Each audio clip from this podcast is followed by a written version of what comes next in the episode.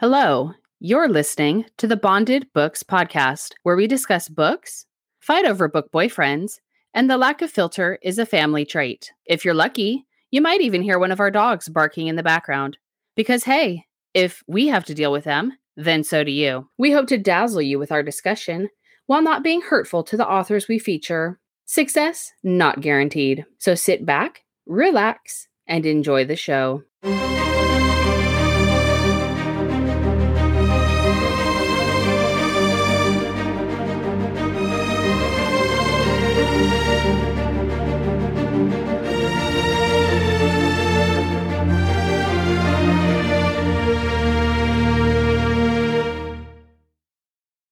Wow, I didn't think I was ever going to get here.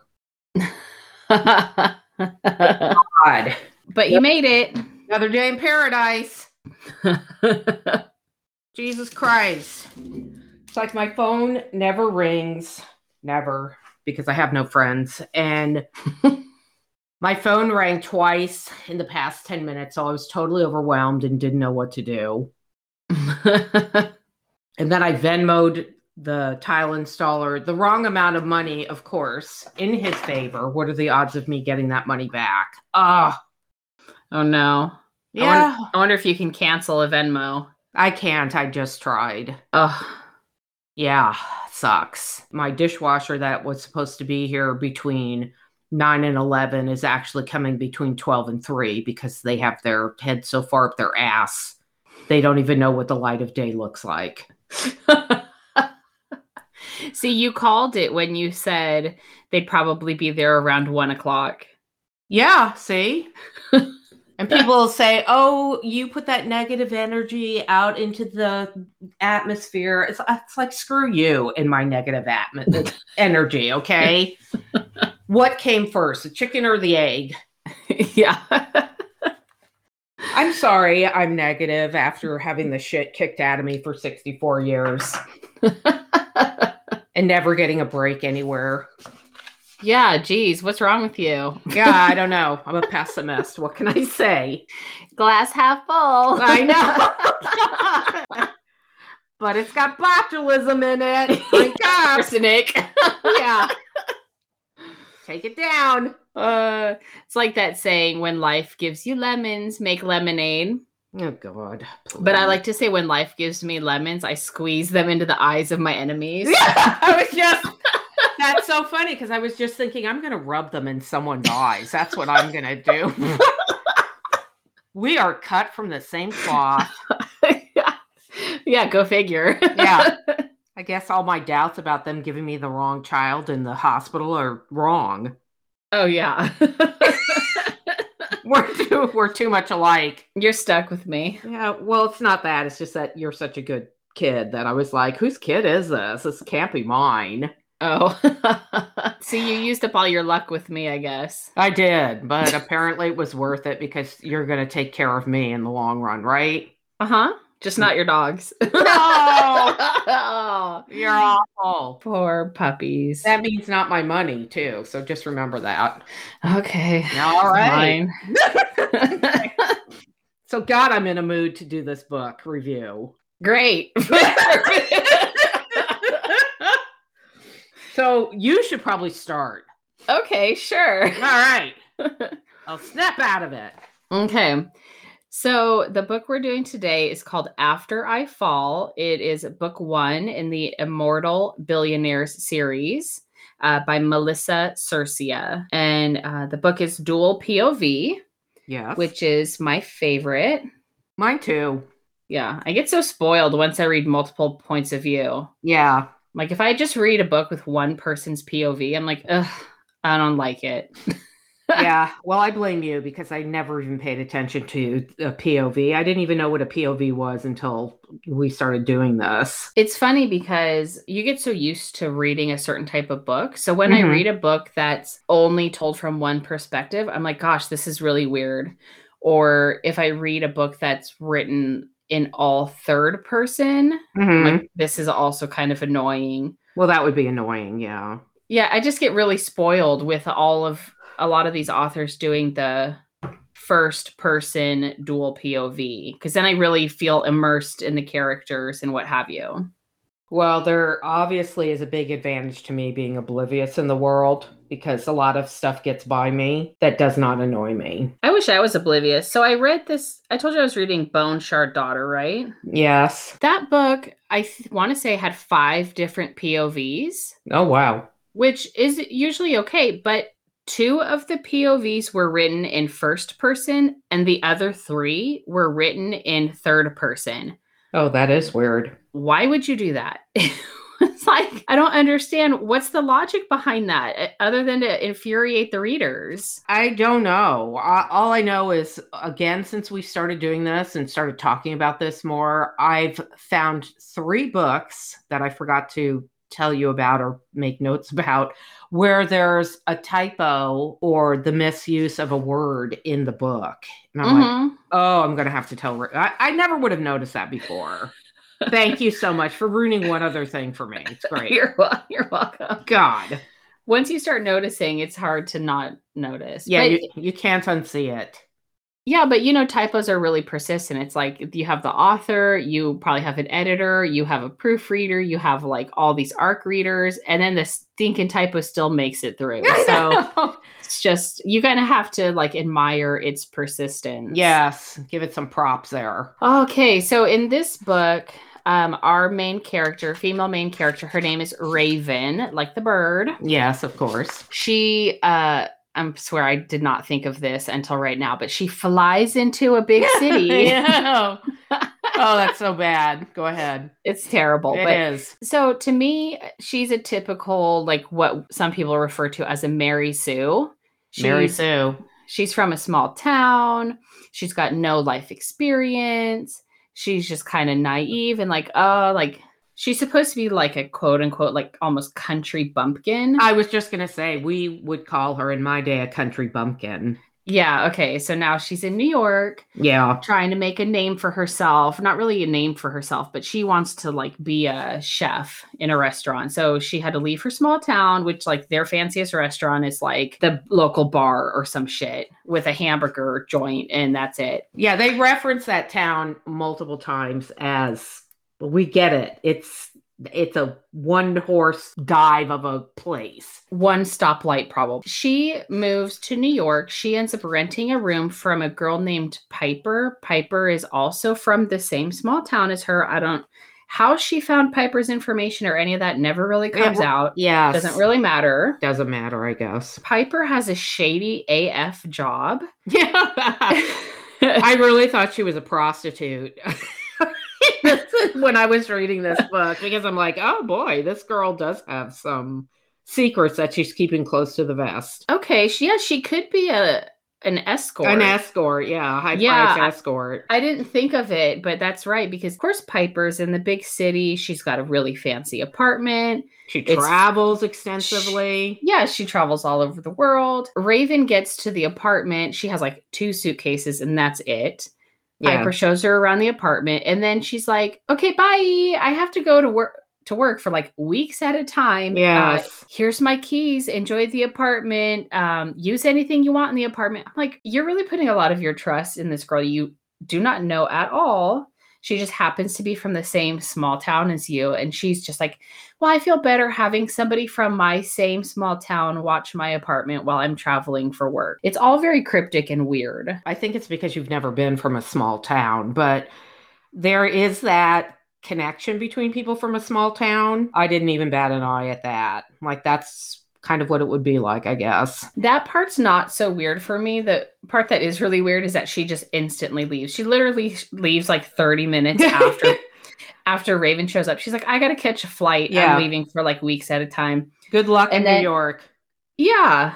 And then she says, a Raven asks her, like, what do you do for work? And she just says, a little bit of everything, but I love the traveling. Dot Mhm. dot dot. Yeah, right. More on her later. It's all very Yes. suspicious. Well, that's where the prostitution part came in for me, but okay. So, uh, Raven has only ever spent one summer abroad in Italy when she graduated from high school. Um, otherwise, she's never been outside of her small town. Uh, the small town is called Maplewood. She had a culinary internship internship at a winery in Italy. That's pretty much all of her life experience she's had up until this point. Well, that's a lot of life experience. I wish I had gotten an internship someplace in Italy because I was thinking, how does this girl from a little town in nowhere get a job in Italy, especially uh, an internship at this winery when she has no, she wants to go into the culinary world, but she has never been to culinary school. Yes, I have a lot to say on this. Oh, all right, go ahead. okay. Sorry. it's okay. She the next morning she wakes up. She's like, "Well, I have to find a job. I have to go job hunting." And she's walking around New York because, of course, she doesn't want to brave the subway. And she quickly realizes that while she was probably the prettiest girl in Maplewood, she's not really anything special in New York City, which Oh boy. even more to the Mary Sue aspect of her. Yeah, and they bring that up on more than one occasion too. She wants to be a chef, but she has to start as a server because she has no experience as a chef. And then I'm thinking, what the hell has she been doing in her life?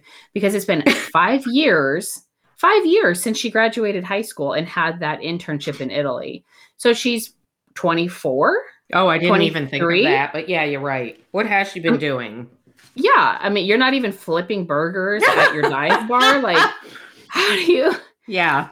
It this never really gets resolved, and it's just kind of stupid to me. Like, If you want to be a chef, Raven, you need to cook something, even if it is a burger. Yeah, I mean, I guess she cooks at home, but that's really the extent of it. So I don't really know what have you been doing for work? Why haven't you been trying to go to culinary school? Why aren't you doing anything? But then 5 years after you had this experience, you finally decide to go to New York, but whatever. So she goes job hunting, she goes place to place and place. She kind of crashes and burns at a lot of them because she really has nothing on her resume.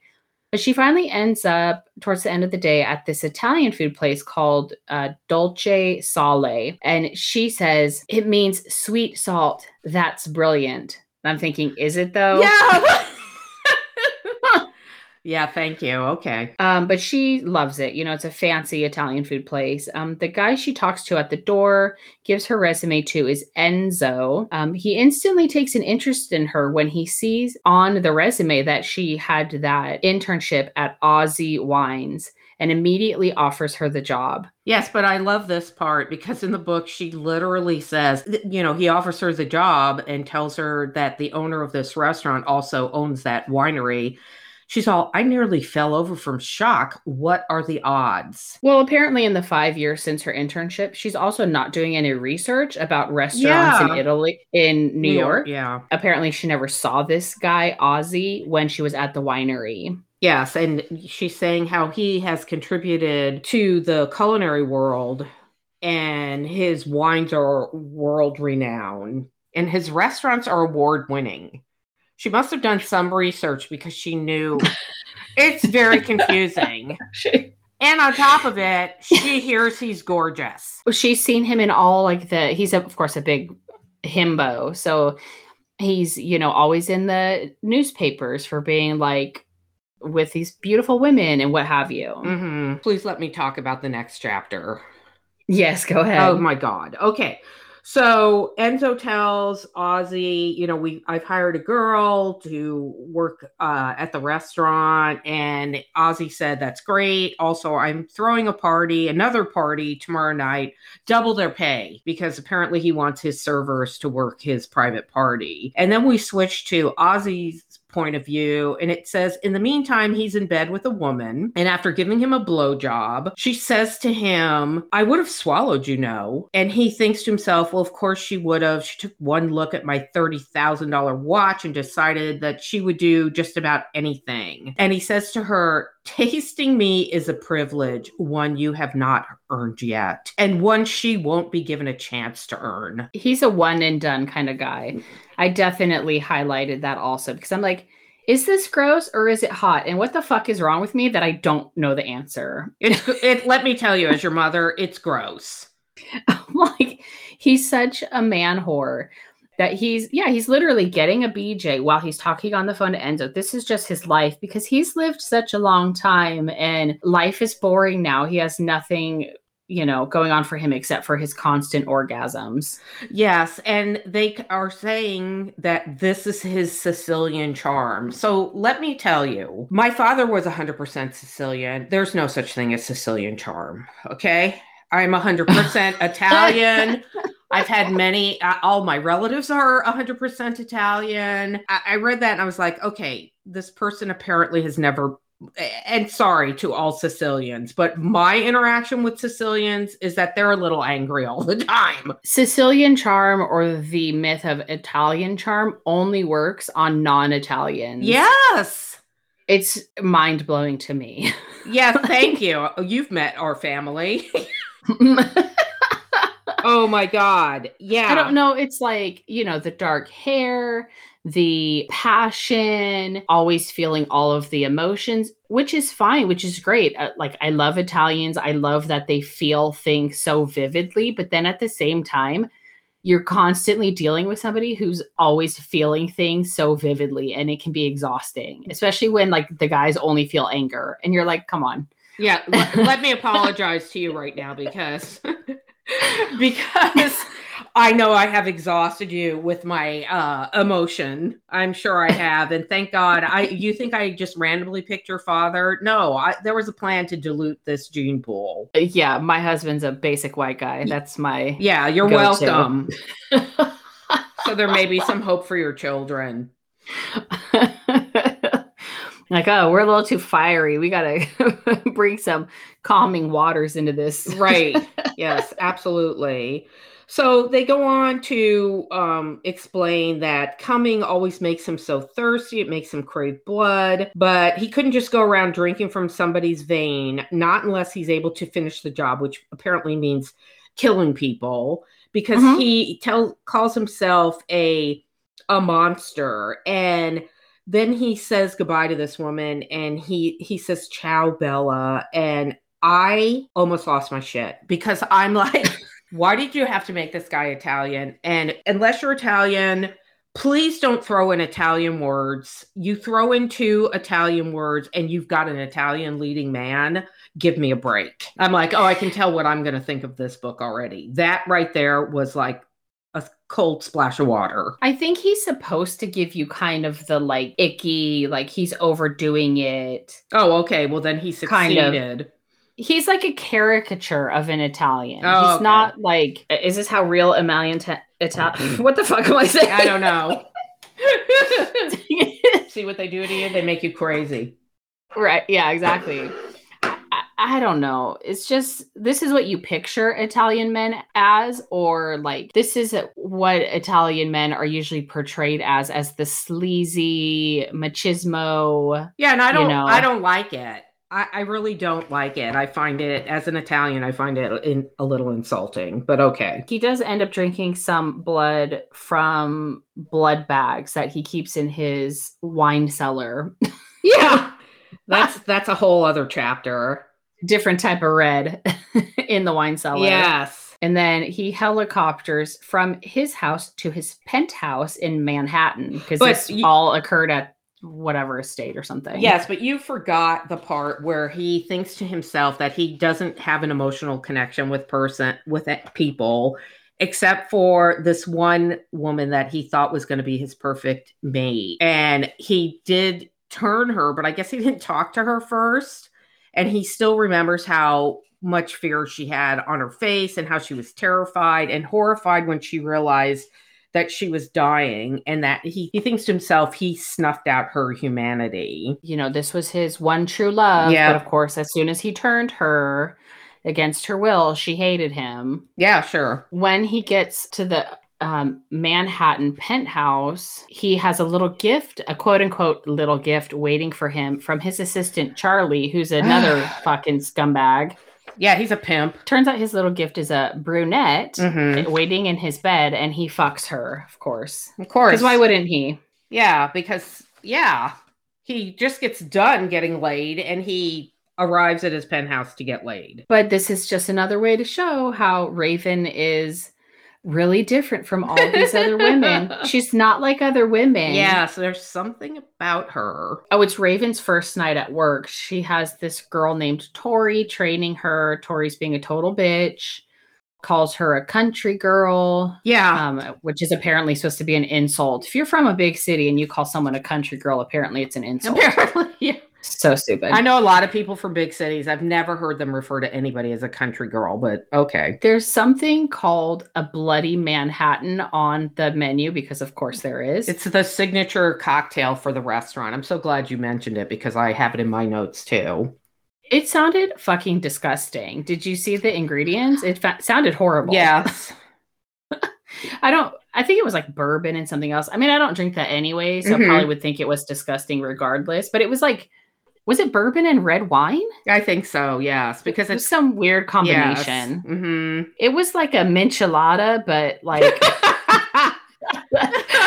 fancy Italian version. oh boy. Bar, we made a bartender. His name is Max. Mhm. Uh, he, of course, gives her a little taste of the drink because he's like, "Well, you have to know what you're Yeah. trying to what you're upsell all the people in the restaurant." Yeah, because they're like twenty five dollars a pop. Yeah, and then um, she just spends the night helping Tori with like running food back and forth and taking taking drink orders. And she does think to herself, we don't have people that look like that in Maplewood because everybody that comes in the door is just one beautiful person after another.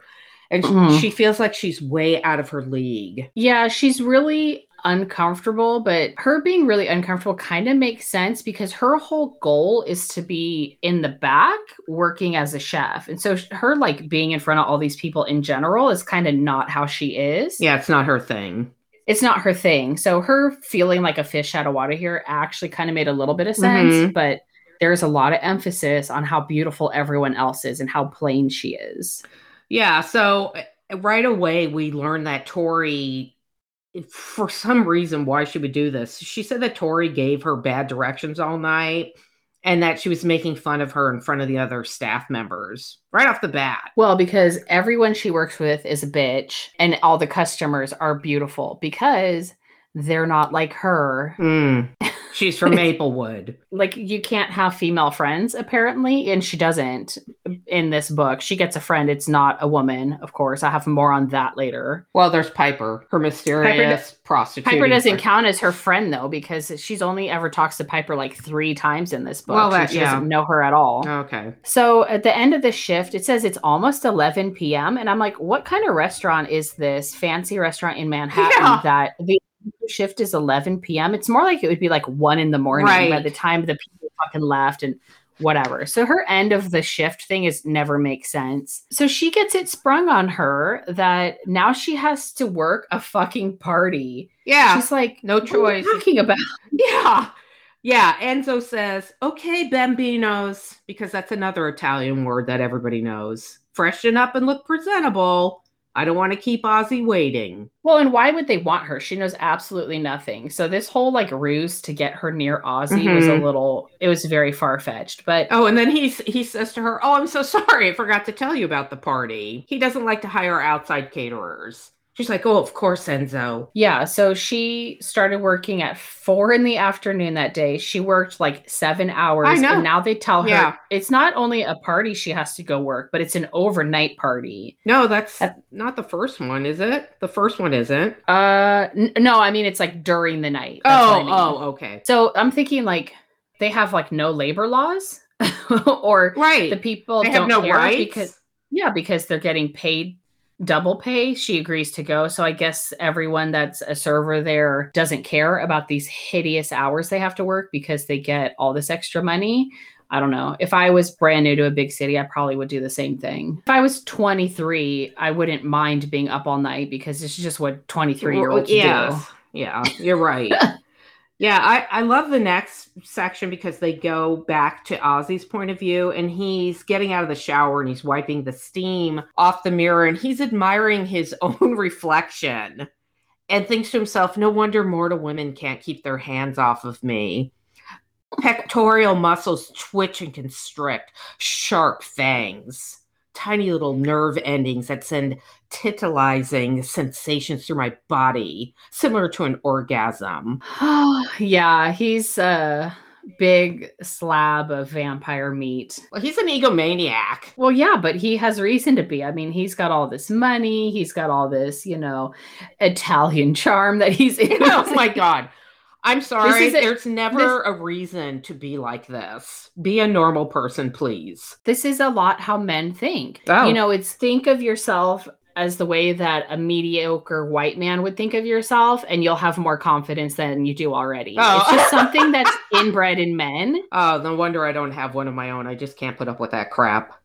Yeah, there's something about like my shit doesn't stink. I can do no wrong. He just really feeds into that male ego. I don't even want to insult all males because not all men are like this, but it's just very stereotypical. Well, he's apparently a 200 year old vampire that has done no personal growth. no, not until he meets her. Yeah, of course. Uh, well, so the party that he's throwing that they have to do this during the night shift is for the anniversary of when he turned his human once of a lifetime person he was in love with. So the anniversary of when she died is when he throws this party every year. I'm like, he's so morbid. well, that's so funny because I did not even get that. Oh yeah, he doesn't like to be alone on the anniversary of when he turned when he her. killed her, what's her name? Camille. When he killed Yeah. Camille, it's too painful. The love of his life, that wasn't the love of his life. Mhm. So he'd rather um, surround himself with the schmoozing and all the fancy people, because of course there's a ton of people at this party. Well, the other thing I wanted to say, if this this party starts at midnight or whatever, as they say it's a string quartet. Let me tell you, nobody's starting a string quartet party at midnight in New York on a terrace. I mean, if you have a fancy penthouse in Manhattan, I guess maybe you don't care about what the HOA says. Yeah, if he has such yeah, if he has such wild parties, they're not parties that are accompanied by a string quartet. I mean, this is like wild for fancy rich people, I guess. This isn't like wild how I would think a wild party would be. Well, Well, what are his guests all over the age of 50? I mean, he's 200, so maybe. I don't know. And again, all these people are gorgeous and they all knew it. So, of course, she's working the party. She spots Ozzy from across the room and she recognizes him from like newspaper articles or fucking the internet or who knows what. And she thinks he is the most beautiful man I'd ever seen. Of course, he is. Of course he is. And she also thinks, again, men didn't look like that in Applewood. Okay, okay, we get it. Enough with the freaking Applewood. It's a dump and nobody wants to go there. So, yeah, she thinks to herself about this guy named Alex that she used to date and how it had only been a year since he broke her heart and her trust. Mm-hmm. This is another thing that doesn't really make sense in the timeline.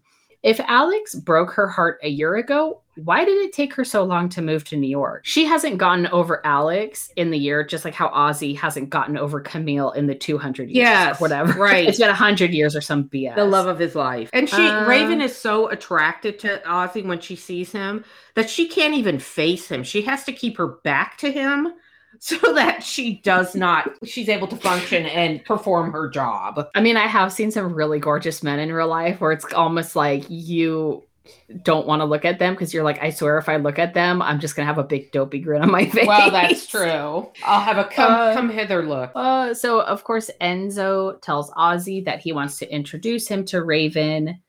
Um, but then at the same time, Enzo's like, please don't fuck her. It's like, Yeah. really? Yeah, Okay. he tells Ozzy because Ozzy apparently fucks everything that walks, and Enzo's like, "Please leave her alone." And Mhm. uh, and Ozzy's shocked because Enzo's been with him for over thirty years, and he's never been that blunt with him before. Yeah, Enzo is like instantly protective of Raven, and Ozzy doesn't really understand it. So Ozzy eventually sees her, but of course he only sees her from the backside because she's not facing him.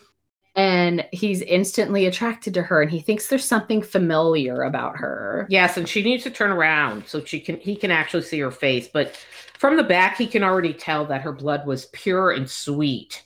And filled with nervous energy and a hint of mystery. In this chapter, we also meet one of his best friends, Cassius. Ugh, I'm just going to admit, and I'm sure you're going to be shocked by this, but I'm complete trash for this man. Oh yeah, I am too. Far more so than Ozzy. yes, Calgon, take me away when we Mhm. learn more about him. Right.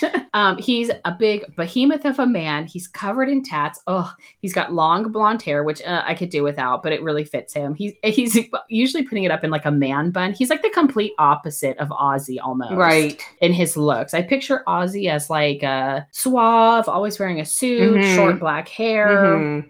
Cassius is like rugged, tatted, big bad boy. He doesn't go through women like water. Ozzy has to stop talking to Cassius at one point because he's so flustered thinking about Raven. He's about to like hulk out and he has to run to his pantry and like suck down a few blood Yeah, bags what? just to calm himself down. I was like, what the hell does that? What? um, Okay, whatever. This really reminded me of like a combination of Twilight and Fifty Shades of Grey. Maybe that's Because- it. Maybe people have seen this Twilight phenom and think they can all write about vampires now. I don't know. Well, so in Twilight, Edward is usually getting those little creepy eye things because he's freaking out about Bella, right? Yes. This is what Ozzy does a lot. He kind of freaks out. I picture him having the weird eye thing, can't really control himself. He's 200 years old. Get a grip.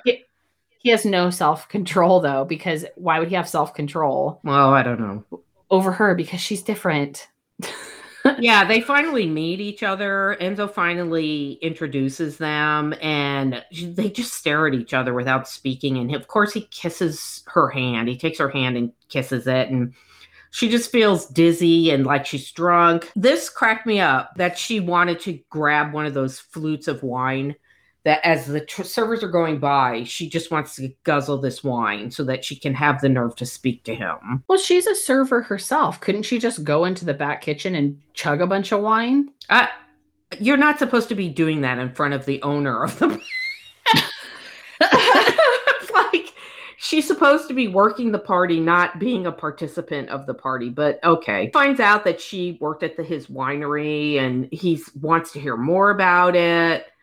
You know, she says that. Oh, it's nice to meet you, and walks off. But she can tell he is watching her all night. Oh no, he says to her, I will see you again. Mhm. I'm like, oh, stalker mode activated. Yes, exactly. He is still reeling from Raven's presence. Cassius says to him, No hot model waiting for you tonight. And he turns to him and goes, I've already played twice today. I'm like, Oh my God. Ew. Yeah, ew. Oh my God, please. But they go in his office because Cassius has something important to tell him. Uh-huh. In the office, we get to learn more about Cassius and another guy we don't ever really meet in this book. Turns out there's three of them. They're all BFFs. Uh, the third guy, his name is Lux. Mm-hmm. And he is out of the country on one of his little artifact expeditions. Cassius wants to talk to him about something they call the Black account. It's something that the three of them own and it contains all of their hidden assets and black market dealings. So, not only is Cassius like the hot, big, sexy Viking of a man, but he's also the tech whiz. Mm-hmm. Love a man So with a brain. Yeah, he's very well rounded. Yes, isn't he?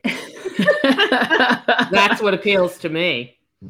yeah he wants to he's trying to investigate some weird stuff that's happening with the black account and he's just kind of letting ozzy know like hey there's some weird shit going on but Yeah, someone's you trying know to i'm hack. working on it Yeah, someone's trying to hack into their account. And I thought, how stupid are they that they would put all their assets in one account?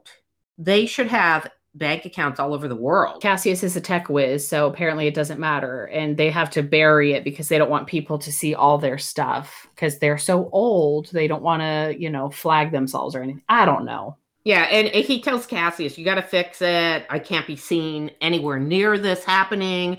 I'm just, my presence is too well known in public. ozzy is the face of the yeah, operation he's the front almost man. Mhm.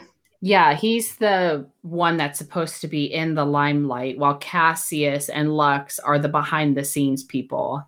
Yeah, and he Um, he thinks to himself, even though they're over, uh, they're all over hundred years old. Him being two hundred years old, none of them look like they're over thirty. It's during this interaction that Ozzy gives Cassius some shit about being a mateless wolf. And I'm like, oh, I'm done for. yeah, Just put me six feet under because I'm even more trash for this man because he's a fucking shifter.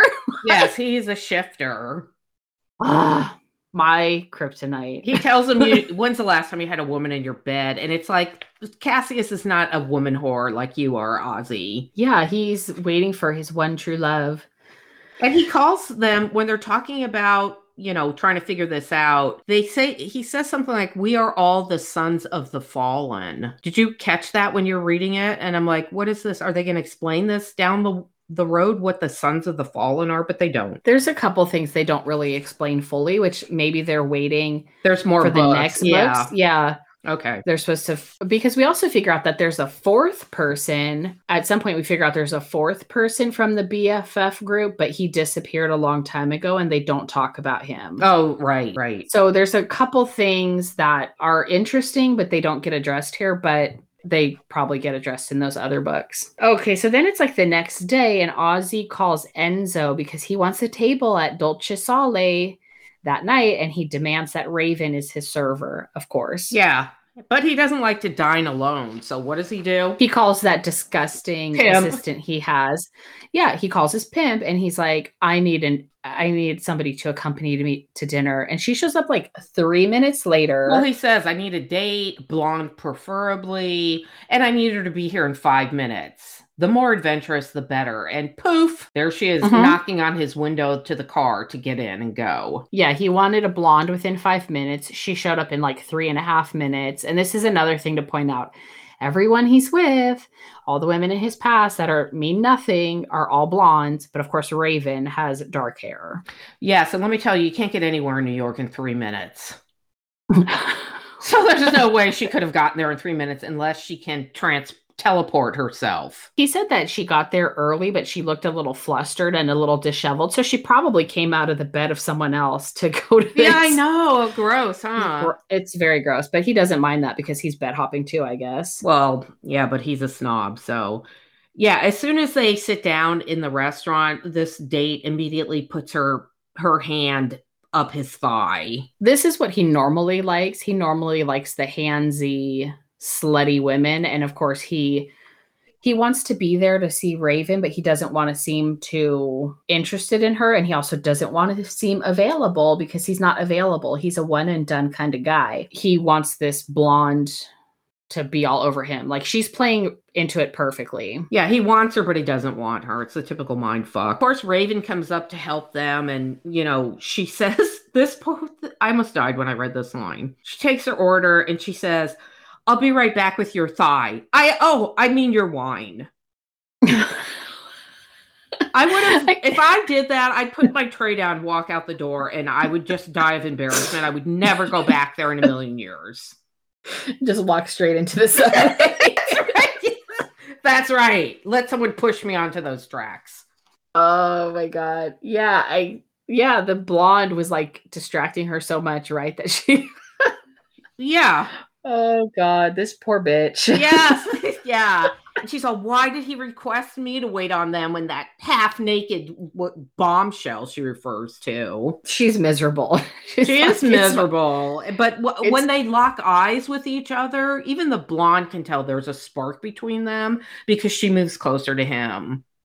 Mhm. And she's Digs her claws in a little more. Yeah, and she's like, it, Raven thinks to herself, is, is this the type he likes? The dumber, the better. Well, apparently, because you're a little naive too, my girl. Oh god. And she, okay, she so does think, and I did like this part where she goes, his uh, arrogance is beginning to annoy me. yeah, well, it's a, I think he's supposed to annoy her. He's trying to annoy her. Be, I don't know. He's playing mind games with her, of course. Well, he annoys me too. Uh, so it's finally the end of her shift, and she goes with coworkers to get a drink because every Friday night or whatever, they have this tradition at the restaurant where they go to a bar and they all get drinks together at a place called the Red Apothecary. Yeah, so she goes with Max, and I actually kind of like Max. He is her coworker, and he's the only one that's kind to her, in my opinion. And so he talks her into going to this thing. And she goes, of course, like the stupid country bumpkin she is, she goes, We only have two bars in Maplewood. It's like, okay, okay. So, of course, when she gets there with her coworkers, Ozzy's already there with that bimbo he had at the restaurant. Yeah.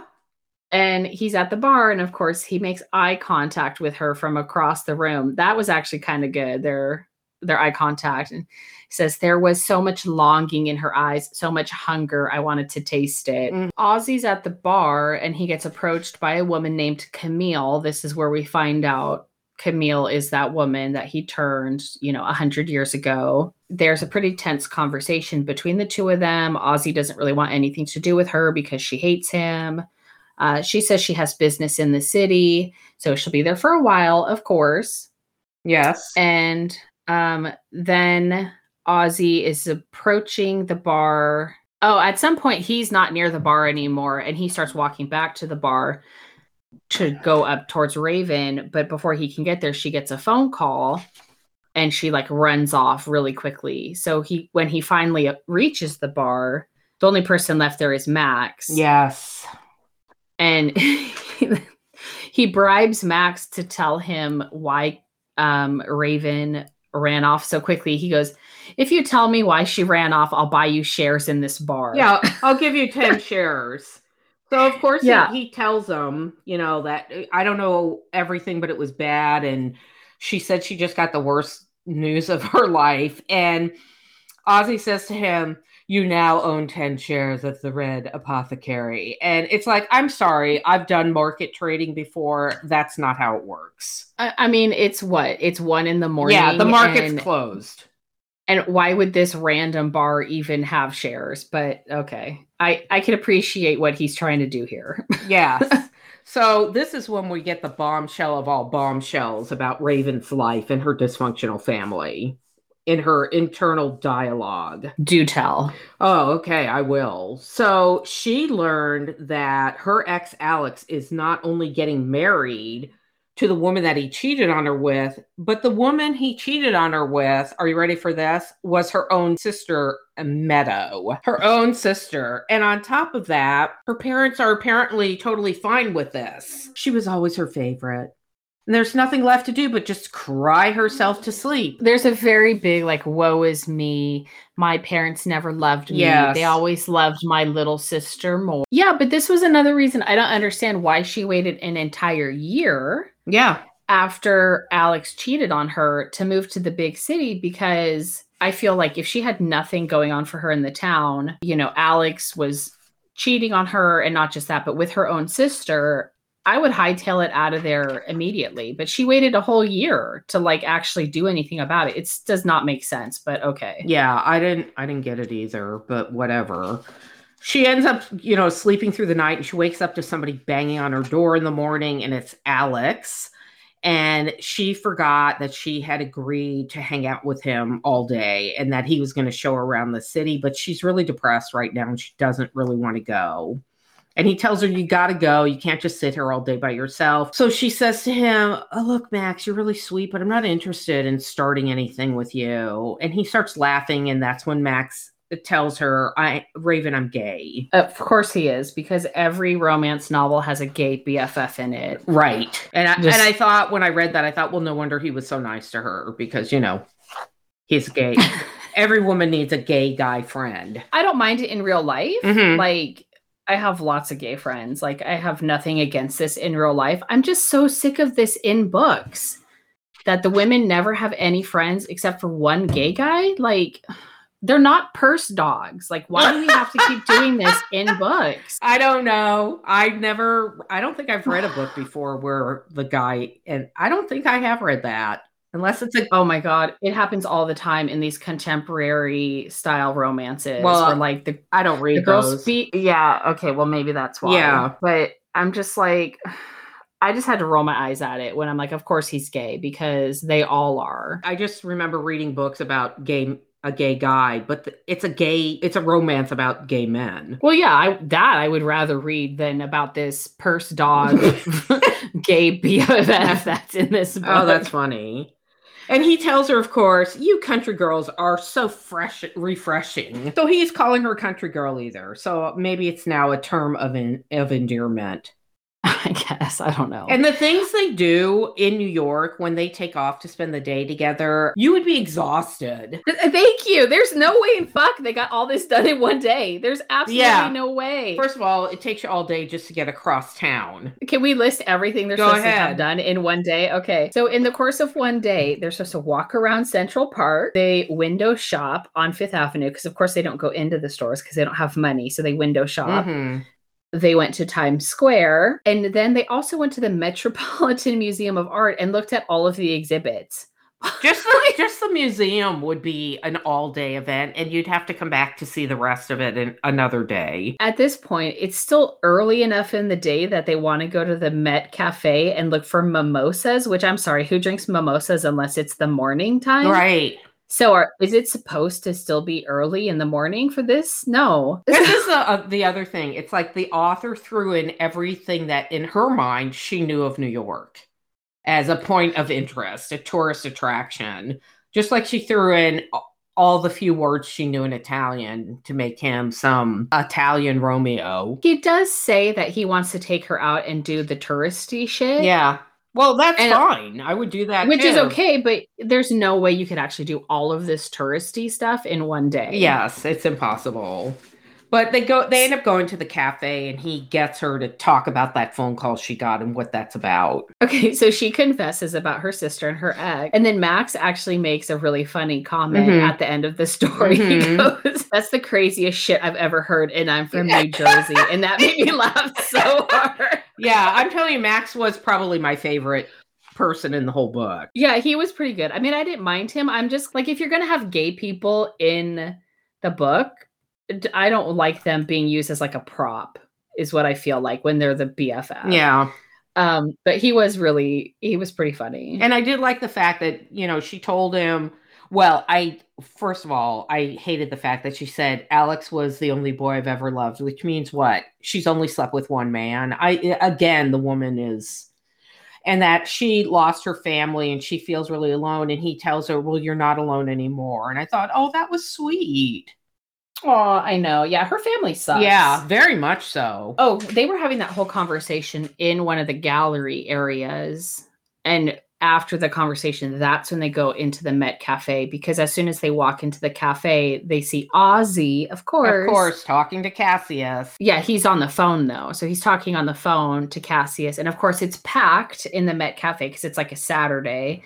So he like waves him over and he's like, come sit with me. And Yeah, I want to buy So you they drinks. they sit there. It's a little awkward. And again, like- wait, and again, Raven thinks, what are the odds that Ozzy would be in there? Well, apparently, pretty good odds. Cassius is actually there with him. He's not on the phone with him because he says that he pauses and turns around at Ozzy and gives him a dirt. Ozzy, he gives Ozzy a dirty look because he sees Raven and he goes, "Oh, brother, I guess we're done conducting our business." Okay, but then Max gets a phone call Mm-hmm. when he's at the table.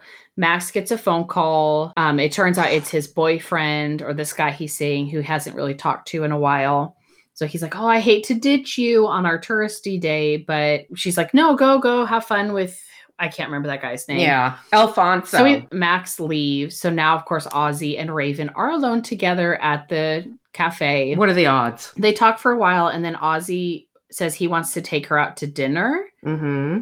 Um, she says she's not dressed for dinner, and he offers to take her home so she can change. And he also So he- says to her, she goes, I don't think it's a good idea. And he also he says, I'm not asking you for your hand in marriage, just dinner. He like drops her off, and then I don't know, he like leaves and comes back or something. But while she's there, she of course has nothing fancy to wear. This part killed me. Every time she gets a phone message from Piper, it's on the house phone answering machine.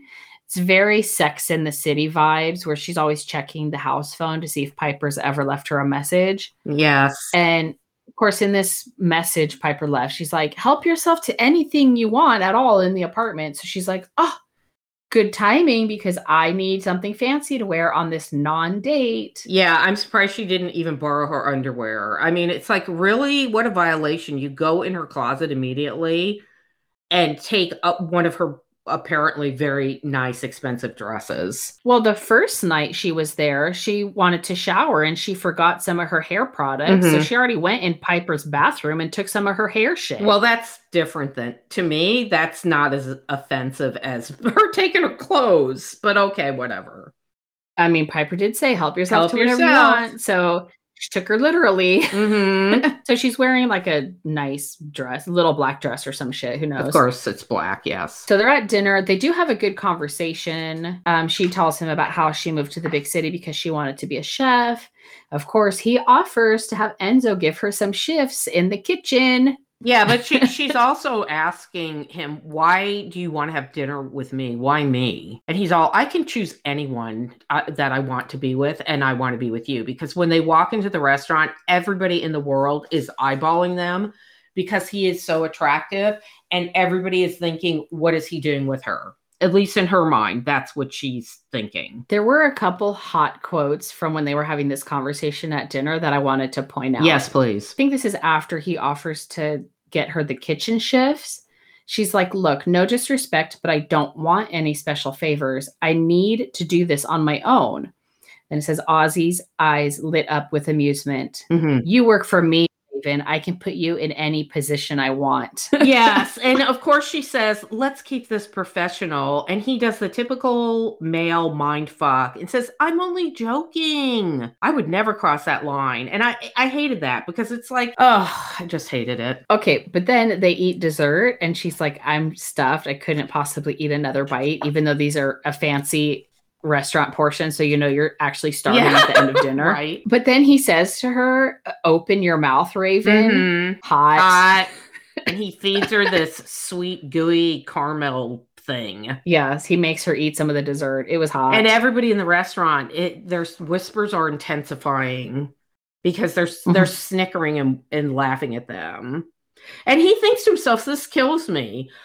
I would break her down and make her surrender, make her beg for it. it wouldn't take much. She's only fucked one guy, and it's like he's just Alex from you Yeah. know, the coroner shop. You know, pencil dick Alex. I'm Right, sure he's yeah. never made her beg for it. Right. and then of course they they're getting ready to leave and he stands up to help her with her coat because in his mind he thinks monster or not I'm still a gentleman. And I thought, "Oh my god, please. I'm going to break her in one thought and then the very next thought is, well, I'm not a monster because I can help her with her coat." He's very complex. He's got the self hate down, uh, but then at the same time, he's also enjoying his life to the fullest or something. I don't know. And, and this is when things start to change. The power struggle is switching to someone else because when she looks back at him and looks up at him, he's frozen in place. He just can't even move. He's so taken aback with her. Can we talk about their car ride home? Well, they this happens before they get in the car. Now they get in the car. So go ahead. I actually liked their car ride home. Mhm. She gives him like a quick kiss in the back seat, Yeah. but she's like a little like flustered. I can't believe I did that. She runs off as soon as it's done. She's like, I'm sorry, I can't do this excuse. I feel like there was a lot of like pre kissing consent, which was good. And I liked that she was the one that kissed him. Yeah, and he he's like blown away. He's like, "What are you doing?" And she's like, "I've wanted to do that all night. I should go." Yeah, she I jumps mean- out of the car and runs up to her apartment. He's like, "What the fuck just happened?" I mean, it's so relatable though, because oh my God, you're so hot, but then at the same time, you're my boss. Right? So she like flees to her apartment and she starts crying because she's so embarrassed and she's like, "Oh my god, I'm going to get fired now. Like I really need this job. I can't believe I embarrassed myself like that. Like Yeah, she's why she's in the shower crying again while he's still in the car, blown away, thinking, "I've never met any woman that like her that could have their way with me." yeah, she finally, you know, crawls out of the shower. She's in like a bathrobe or something and she gets a text message from him saying they need to talk and she's like, "Oh shit, like okay, here we go." So she apologizes him through text message. I actually, lo- I, I really like this part. He's all, "We need to talk, darling," Yeah. and she's all, "Shit, sorry for my unprofessional behavior." And he's like, "I'm at your door." I'm Mhm. like, "Oh my god, I love it." he ends up making a bunch of sex promises about breaking her and having her. Mhm. His sexy talk is really good. Yeah, it is. I Um, always get what I want, Raven. Always. Yeah. I will break you. And she says, You can't break what's already broken. And I thought that was a good line. Hmm Yeah, that was a good one too. Yeah, he says maybe not tonight or tomorrow, but we will finish this. I will have you. Ugh, take her now. Yeah. What are we waiting for? I don't know, but he ends up leaving, right? Yeah, he ends up leaving and he goes home. He teases her just enough. Mhm. When he gets home, he finds Camille in his apartment. And I'm like, what kind of penthouse in New York from a like 200 year old vampire? And he has no fucking security ever because he first he woke he walked in and he saw that one lady in the bed that he fucked. Yeah. Then he walks in again and Camille is in the apartment. He's like, How'd you get in here? I'm a vampire, darling. I can get wherever I want. I'm like, oh, please. Yeah, yes. And she brings up Raven and says, You know, I saw you with her and it, it made me a little jealous. And he, of course, threatens to rip her throat out. Well, and she also says that she also got a restaurant in New York and she'll be Mhm. staying for a while. Yeah, I'm like, of all the cities in all the world, she freaking buys a restaurant in New York. What's going on? Well, she just wants to torment him, Right. and it's working. By leaps and bounds. Uh, so then we get a few more days uh, working at the restaurant. We get to see um, some of her time training in the kitchen. Of course, the kitchen staff hates her because Yeah. she doesn't even know how to do the kitchen prep. They're so sick of her. They're like, why do we have to train you? We're already busy doing our own stuff. Apparently, in her five day work week, she does three in the kitchen and two as the waitress. This whole part just really points out how she really doesn't know anything about cooking, even though her one goal in life is to be a chef. I know more from watching the cooking channel, I feel like. yeah, she does such a bad job of just chopping up the vegetables that the chef tells her to go to the sauce station, which I thought was really interesting. She can't chop a vegetable, but he tells her, make the sauce. And of course, Ozzy walks in and sticks his finger in the sauce, which is disgusting and against a health violation, and licks his finger right in front of her and says, Oh, this this sauce is perfecto. She's apparently a really good cook, even though she doesn't know any of the terms hardly at all. Yeah. and she doesn't know how to cut up a bunch of vegetables. Like she can't do any of the prep work. right.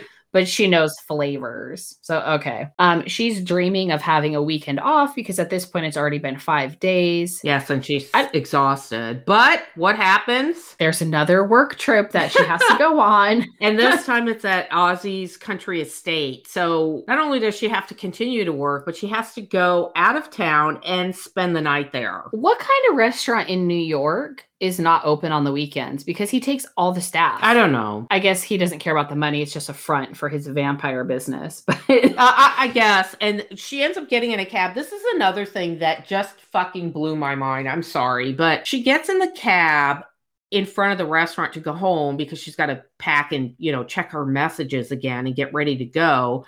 And the cab driver says to her, you know, keep your head down and be discreet because you're going to be around a lot of very rich people. And I thought, the cab drivers don't give a flying fuck about you. They're not going to offer you some he- heartfelt advice. so the cab driver made that comment to her because she was talking to Piper on the phone and he was listening to their conversation. So why is she talking to Piper on her cell phone, but then she's always also checking her messages in the apartment? I don't like- know. Yeah, I think the whole point of this interaction is that Piper continues to be very mysterious and very odd. They have a very weird conversation. I don't remember what they talk about, but I just remember it was weird. And Piper is just very mysterious and aloof the whole time. Yeah, so she, when Raven gets back to the apartment, of course, there's another message on the answering machine, and it's somebody named Harley trying to get a hold of Piper and says, I'll try to get you on your burner. And if you check this remotely, please delete this message. Everything about her is shady, but it's supposed to be shady, I guess. Yeah, and then that's when Raven remembers that Piper le- told her that I'm going to leave my burner cell number in the drawer, in the junk drawer. So if you need to call me, call me. It it doesn't really make sense because she was talking to her in the cab, but I guess maybe Piper had called her. Maybe this was the first time she was able to call Piper herself. I guess so. I don't know. Yeah, well, whatever. So it's the night of the party. I think it's the same night that they get there, right? Yes. They take the cab out to Mhm. the estate Yeah. and they immediately go to work. Okay. Ozzy and Cassius are talking. Uh, he has a tragic werewolf backstory. Oh, he's a werewolf. Yeah. So he's not just a regular wolf shifter. Mhm. Um, I'm a thousand percent trash for him, and I'm definitely reading his book. oh my gosh, that's funny. we get a little more info on the trio. Cassius is the brains. Uh, Lux was the muscle.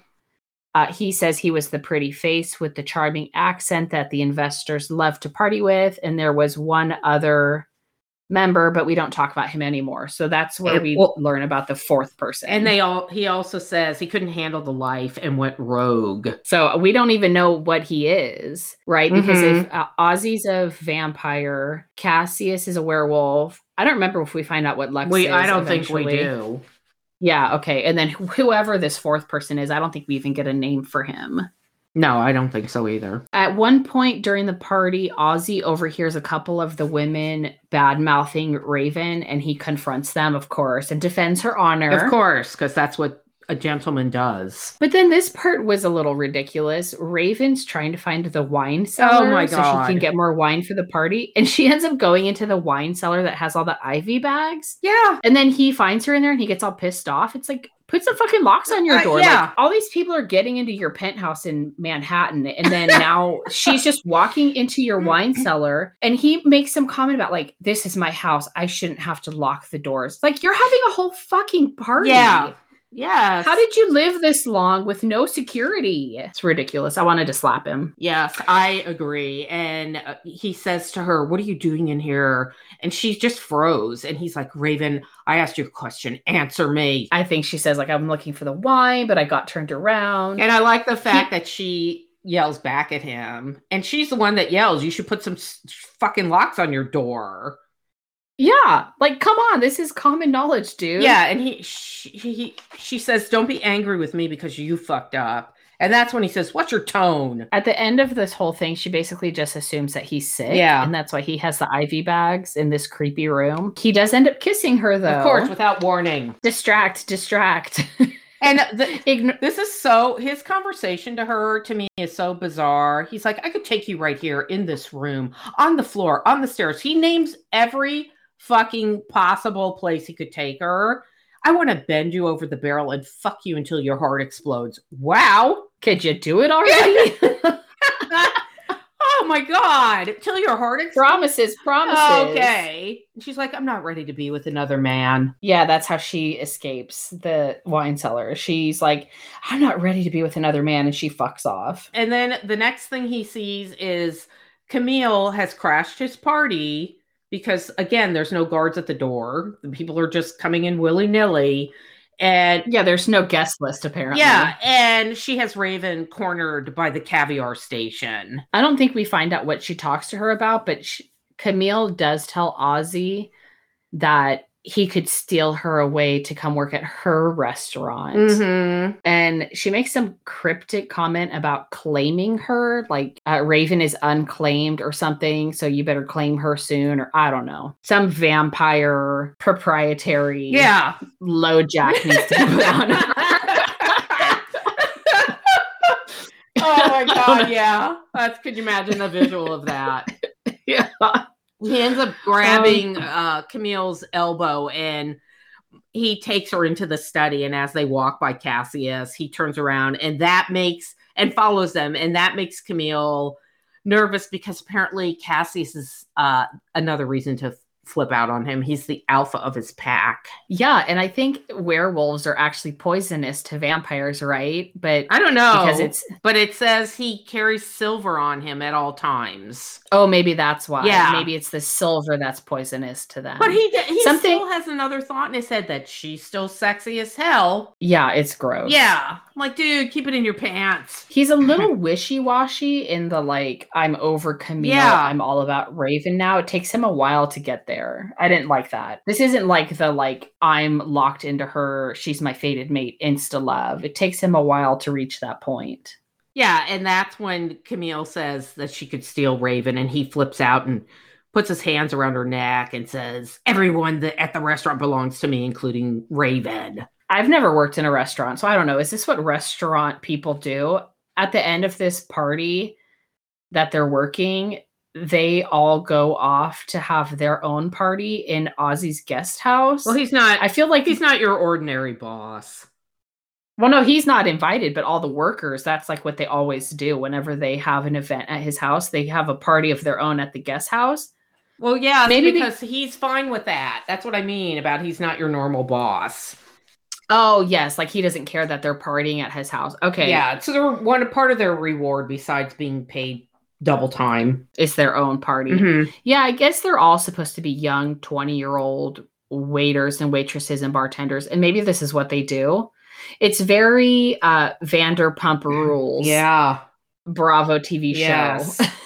Good good analogy there. I'm just exhausted thinking about working all damn day, then having to do this fucking party, and then having to do a party in the guest house. But you know, if I was 23, maybe I could have handled it. Yeah, and then Raven, of course, hears Tori again talking to this other bitch they work with about her behind her back, saying, you know, can you believe he defended her? Uh, they must be sleeping together. And Tori's like, well, Ozzy made it clear he's going to fire us if he catches us talking about her. And they're like, fire you over a newbie? She must be really good in bed. And they just laugh. I know, poor Raven. She's like so embarrassed. And she was like, at that point, she's like, well, fuck, I'm not going to go to this after party. Like, she was kind of looking forward to it. But she's like, all these people are laughing at me and they think I'm sleeping with the boss. And But see, this she is so anti me. I would have walked in there and gone, "Look, bitches, I'll be drowning you in the hot uh, pasta water that, that's, that's boiling on the range. If you, I fucking hear you talking about me again. I'm not doing the boss, and just stop being a bitch, okay? uh, I'm gonna chop you up and put you right. in cannolis. Do you see that meat grinder over there? oh, You'll God. be getting an internal look pretty soon if you don't fucking back off. Now I now I think I understand why people are a little afraid of me. I get it now. yeah, okay. Uh, so she ends up, you know, walking around the house or something. She runs into Ozzy. Of course. She's trying to find a room to sleep in. Uh, he offers her a room. Of course, it's a few rooms down from his Mhm. On the same floor. And she goes in there. She tries to sleep, but she can't. There's even like pajamas in there. There's a freaking she- glass of water in there, and she Ugh. she drinks from the glass of water that someone set on the dresser. Who the hell does that? That's disgusting. How long has that water been sitting there? She suddenly becomes uh, very brazen and forward and walks down the hall and knocks on his door. And he opens it and says, Are you looking for something? Because he's told her, you know, you can sleep here and I'm not going to bother you, I promise you. But she's not having none of it. She wants him. And he, Well- he says to her, he invites her inside. She says, I don't know what I'm looking for. And he says, I just want to protect you, darling. I highlighted that too. Yeah, I like it. It was sweet. And she, Oh, maybe she goes down there to confront him about him talking to her coworkers. I don't think so, Rachel. I think she goes down there to get Uh. laid. Well, no, I mean they do end up doing things, but maybe that's why he says he wants to protect. Oh, her. yeah, probably. And she thinks no one's ever protected her before. And from the sounds of her family, she's it's the truth. it's absolutely the truth. Her family sucks. Yeah, and then that's it. It's on. He pulls her into his room. You know, he's like, "Tell me to stop, and I will." And she's like, "I can't." And then she says, "Please don't stop." They're very heavy in the consent, which I like. Yeah. He's like, "Do you want to feel true pleasure?" And it's like, "Don't we all?" Uh, he ends up tying her up for a little bit. Mm, yeah. It's like instantly. He's like, "Have you ever been tied up, Raven?" yeah, he he just skips all the steps, and he they do some, you know, light bondage. Some well, he does some heavy petting, right? Because she's the one that's tied up. Yeah, and he says to her, "I told you I would have you. I'm a man of my word." Uh, so he eventually unties her. They have sex. It's super hot. Yeah, he tells her, "You're mine." She says, "I'm yours." Um, they talk some more. Uh, he says, Raven, I'm not a typical man. This won't be a typical relationship. You're free to walk away whenever you choose. Can you handle that? And she goes, And what is a typical relationship? The kind where the one you love cheats on you? I am done with typical. I want different. Mhm. I'm not going anywhere. Mhm. Yeah. And she wakes up the next morning to find an outfit and a note waiting for her. And I'm thinking, in a human, this would be an instant red flag, but for a vampire, I allow him to pick out her outfit. That's fine. Why, why would that be a re- Oh, because he's telling her how to dress. Okay, got it. Yeah. I thought he was just providing her with clothing. I didn't think. I didn't of it. I'm like, oh, how sweet. See how stupid I am? well, she was already wearing pajamas that she found in that room after drinking that found glass yeah. of water. oh, dear God, so gross. Uh, he has breakfast prepared for her, and that was pretty sweet. It's funny to me how suddenly he's not dropping these so called Italian words anymore. I don't think we ever have him drop another Italian word, which I thought was pretty funny. Oh, you're right. I think he's just because he, when he's with those other women, he's like putting on the act. It's like a facade of how he wants people to perceive him. But with Raven, he can actually be himself, which is good because I didn't really like that. You know, that just gross Mhm. Ciao Bella. yeah, I didn't either. Okay. they're walking around the grounds of his estate and she ends up telling him about her sister and her ex and then she goes straight from you know this confession almost to voyeurism Yeah. like for somebody who's only been with like one guy Yeah. and was a Mary Sue, she sure is going straight to all the hardcore kinky stuff. Yeah. So she, she whips off her top, she rips off her bra, she undresses herself in him, Yeah. and She's going to be in charge now. yes, He, he laughs to himself and thinks, I'll let her think she's in charge. yeah, I wanted her to think she was in control. She needed to feel what that was like. If she was going to be my mate, I needed her to be powerful. Okay, I didn't hate that. I'll Yeah. admit it. so they have sex. It's a good scene. But then about four seconds after they finish, she tells him to fuck her again. I I'm laughing, but I had no complaints about this chapter. Yeah. I'm like, oh boy, yes, they're making up for lost time. Instant connection, and you know, once you've ripped that band-aid off, might as well. Then, then the next thing we know, um, there will never be anyone else. He's telling her, "You're mine now." But she still doesn't know he's a vampire. We still don't know what she's going to say when and if he tells her. But I guess that's, you know, a little detail that they'll worry about later. And the next thing is they are, he's apparently got this great library and they're hanging out in the library. He's showing her his first editions. And of course, he has a first edition of Bram Stoker's Dracula. Did you see that? Yes. Of course. but his phone is blowing up and he's got messages from Enzo and Charlie and Cassius, right? And he just turns the phone off. I don't have notes on this part on what you're talking about. I just have my note just says that they spend more time together and they're fucking and talking. yeah, because he says, I'm turning off my phone. It's going to be a weekend of endless orgasms and decadent indulgence. And I, my notes say, lucky. I know. She ends up just spending like the weekend there and they just have a good time. They- realize, well, supposedly, they realize that they have a lot more in common than just the lust they feel for each other. And eventually, she's going to have to go back to the city. And she's getting nervous about that because even though he's had great sex with her, he's made no attempt to offer his heart to her. I think we would all feel that way. Like he's a big himbo and he is well known for being with a lot of women all, all the time. And so, of course, the in the moment declarations of like, you're mine and whatever. When it push comes to shove, what does he really mean by that? She doesn't really, it's not the same thing as saying, like, I want to be with you forever. Yeah, I It's just pretty words. I wouldn't expect that. I would be like, Yeah. this is going to be a great weekend. I'm just going to enjoy it while it lasts. Yeah, me too. Okay.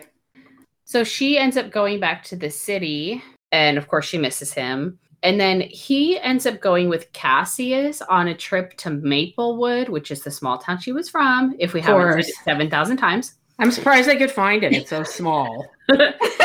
Uh, I think it was in like Vermont or something, uh, because when Cassius was doing that digging as to what was going on with the Black account, something about an IP address pinged back in Maplewood. So there's some sort of lo- underlying connection there. They're trying to investigate it. Right. The hackers pinging activity from the same place Ravens grew up in. They go off to do that. Now we're back in Raven's POV, and her and Max end up going to a happy hour. Uh, she confesses to the hookup, of course. Mhm, yes. Then he says something about, like, well, let's go to a burlesque show. It's like this really cool place, whatever. So they end up going there. And when they get there, of course, she sees Camille again. Of course. Bitches everywhere. Yeah, she is. And she's not the least bit suspicious, but okay. Mm-hmm. And this entire city of Manhattan, yeah, millions New of York. people. what? But you know, maybe she's used to running into people because of her small town upbringing. Who knows? I don't know. So Camille, of course, warns her about Ozzy and says that he betrayed her. Of course, Camille is like talking about how he turned her, but Raven thinks the betrayal was a cheating thing. So I think when she like questions her, oh my god, he cheated on you, she just kind of goes with it and is like, oh Right. yeah, Yes. he, he cheated on me when we were together. And then Raven's like, oh my god, he's a cheater, cheater, pumpkin eater, and I hate those guys. Yeah, that's right. They're the worst. Camille offers her a job at, at her new restaurant. She's still trying to squirrel her away. Yeah, of course. So then we switch to Ozzy's POV, and him and Cassius are in Maplewood. Yeah. Of course, they know the best place to go to get dirt on some stuff that is happening in a small town is the local bar. Hmm So they go and talk to the bartender. This bartender breaks like real freaking quickly. yeah. Like a dry twig in the Mojave Desert. He snaps instantly and spills his guts about the family. There's no like persuasion. They're not doing any like woo woo magic, Ozzy Cassius, uh, werewolf, vampire, it, nothing. It's just like straight up like, what's the deal with Raven and her family? And this guy just spills his guts. Yeah, exactly. he says Raven's birth was mysterious. Uh, They Mhm. like never saw the mom while she was pregnant, and she just showed up with a baby one day, and the baby looked older than what they said, or something to that effect. I guess she didn't look anything like them. Or maybe she did look older than a newborn. Yeah, it was just a little mysterious to them. And then Ozzy's like, What are you saying? That she was adopted? Was she stolen? Yeah, that's what they're making it sound like. And it would explain why they had such little love for her. But But he still because usually adoptive parents actually want their kids. Yeah, I know. They really want children badly. So Yeah. I, I don't know. But the other thing is then he becomes suspicious of if her parents were like that, who paid to send Raven to Italy? There's no record of her. They look, there's no record of her in the winery records of the internship, who paid for her plane ticket. And then they find he finds out from Cassius that it was Enzo. And he's like, what the fuck? Yeah, Cassius has to do some digging in the, of course, tech way that he can do. Mhm. for five year old plane ticket information. Right. and he finds out that Enzo paid for the ticket, but then Enzo never disclosed to Ozzy that he knew her. So then it's making you suspicious of like, what's Enzo up to? And how is Enzo involved in all of this? So the lies and the deceit and the little web gets a little thicker as we go along. Yes. So before they leave the town, though, where does he go? They go to Raven's house to talk to the parents. because he needs to punish them. Yet again, they go and they talk to the mom, Mm-hmm. and they're like standing on the front doorstep. She refuses to let them in.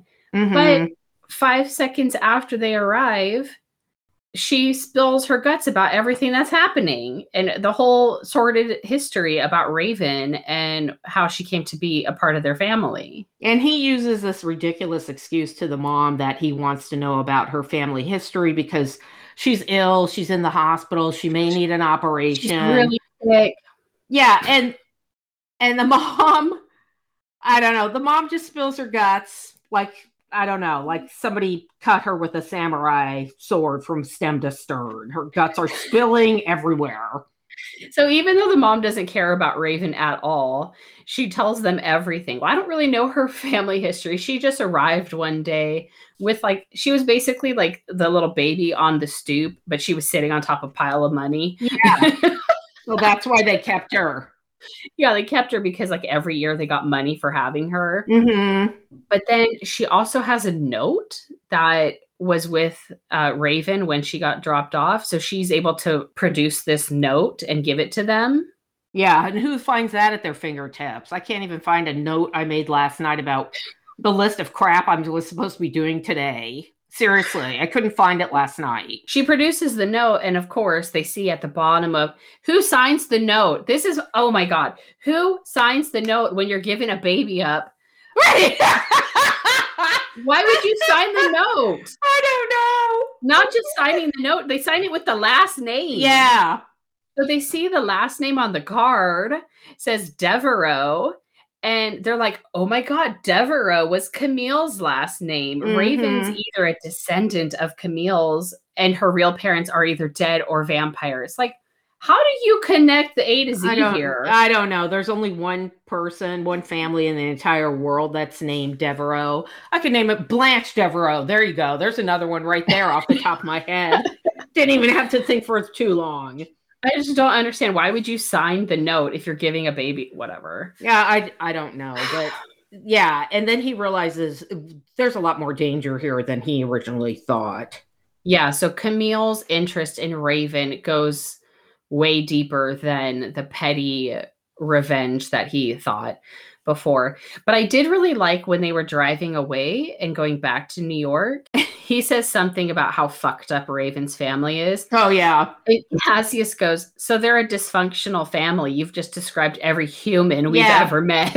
That's true. At some point in this chapter, we find out that Lux was an incubus. oh right. Yes, we do find out what he is. his maker was Lilith, and she made him fall in love with her, and then she abandoned him. He shut off his emotions and has kept them off ever since. So we get a little more info on him. Mm-hmm. So we'll probably they'll probably be in another book down the road. Oz calls Raven to warn her and says, There's things about your family I need to talk to you about. She's like, What are you talking about? You're starting to freak me out. What's going on? He's all, I just need to tr- you to trust me. I'm trying to protect you. Stay at Wait. my place. He's at her door. He wakes her up, like pounding on the door, and he so he's at her house when he does that. Yeah, Mr. Demanding, I'm never going to let you go, blah, blah, blah. She basically tells him, Get out. And he just disheartenedly turns around and leaves. Yes. What the hell? He doesn't even tell her, you know, she's like, especially after what Camille told me, he doesn't even go, look it, she's full of shit. This is what's happening. You betrayed your ex. And he's all, she's dangerous. She doesn't she flat out say you cheated on Yeah. Camille? Yeah. And he he doesn't tell her that's a lie. Why? Just to keep the drama going? no, he he does. He says to her, I'm not a cheater. And he The whole then- thing was ridiculous. he talks in riddles because she's like, Well, what am I to you then? He goes, Something I wasn't supposed to have. I'm a predator, Raven. The truth is too heavy. It's like, oh, for God's sake, get out. Yeah, she just tells him to leave and he fucking does. Like, Yeah. okay. Right. Even though Camille's supposedly so dangerous. I hate in these books when instead of the woman confronting the man or whoever she's in the relationship with and saying, Is this true? She immediately takes the word of a stranger or an ex girlfriend. I would never take the word, I barely take the word of the person I'm involved in with, let alone the ex of the person I'm involved with. Why would you believe anything that came out of their mouth? Um, why would the ex have your best interest at Right. heart? Like they owe you no loyalty. That's right. doesn't make any sense. And their conversation was probably one paragraph in the whole chapter. Like this conversation was very short. I'm like, okay, he gave up real fucking quick. Yeah, he did. That's the thing. I'm like, don't act like you're such a badass. And then the first time I tell you get out, you leave. Fight for me, damn it. yeah, it was annoying. And he had he went and he confronted Enzo when he left her house. Oh yeah. He's all tell me, give me one reason not to kill you. Because you know how those Sicilians are.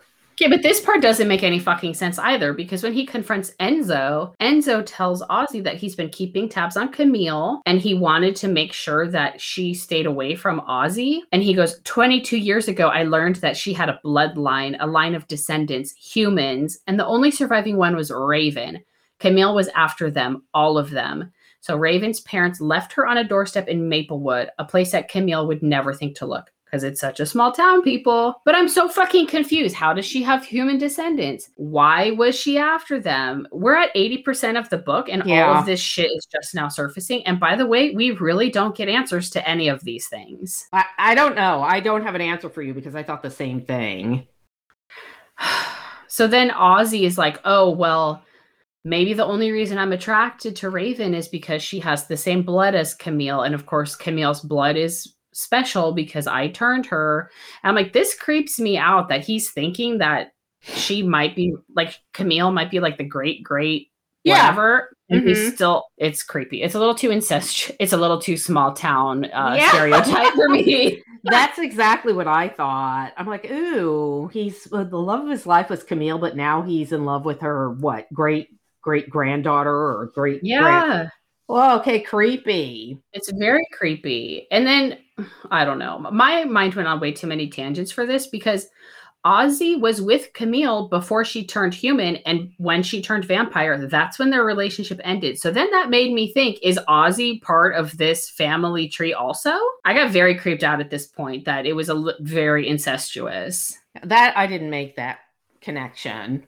But how would she have children if she got turned into a vampire by him? The only kids she could possibly have were when she was still human, unless they're saying Yeah. that she could have vampire kids. No, she probably who knows? Jesus Christ, I don't know. I put way too much thought into this. yeah, you do. book. Please stop.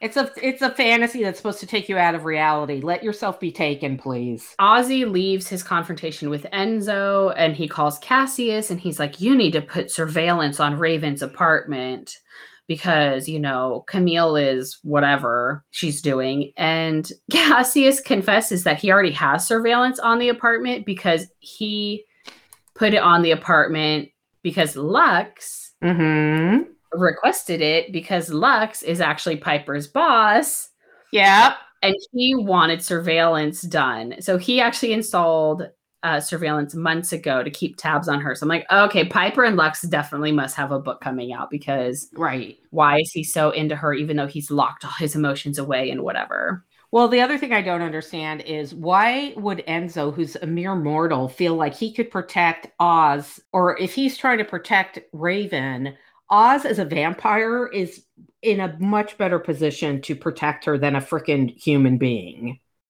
It doesn't make any sense. I think Enzo's been part of this weird vampire family thing for generations or decades or something. Mm-hmm. So he's supposed to be like super loyal and I don't know. It a lot of the ending of this book did not make sense to me and I had way too many questions when Mhm. the book was over.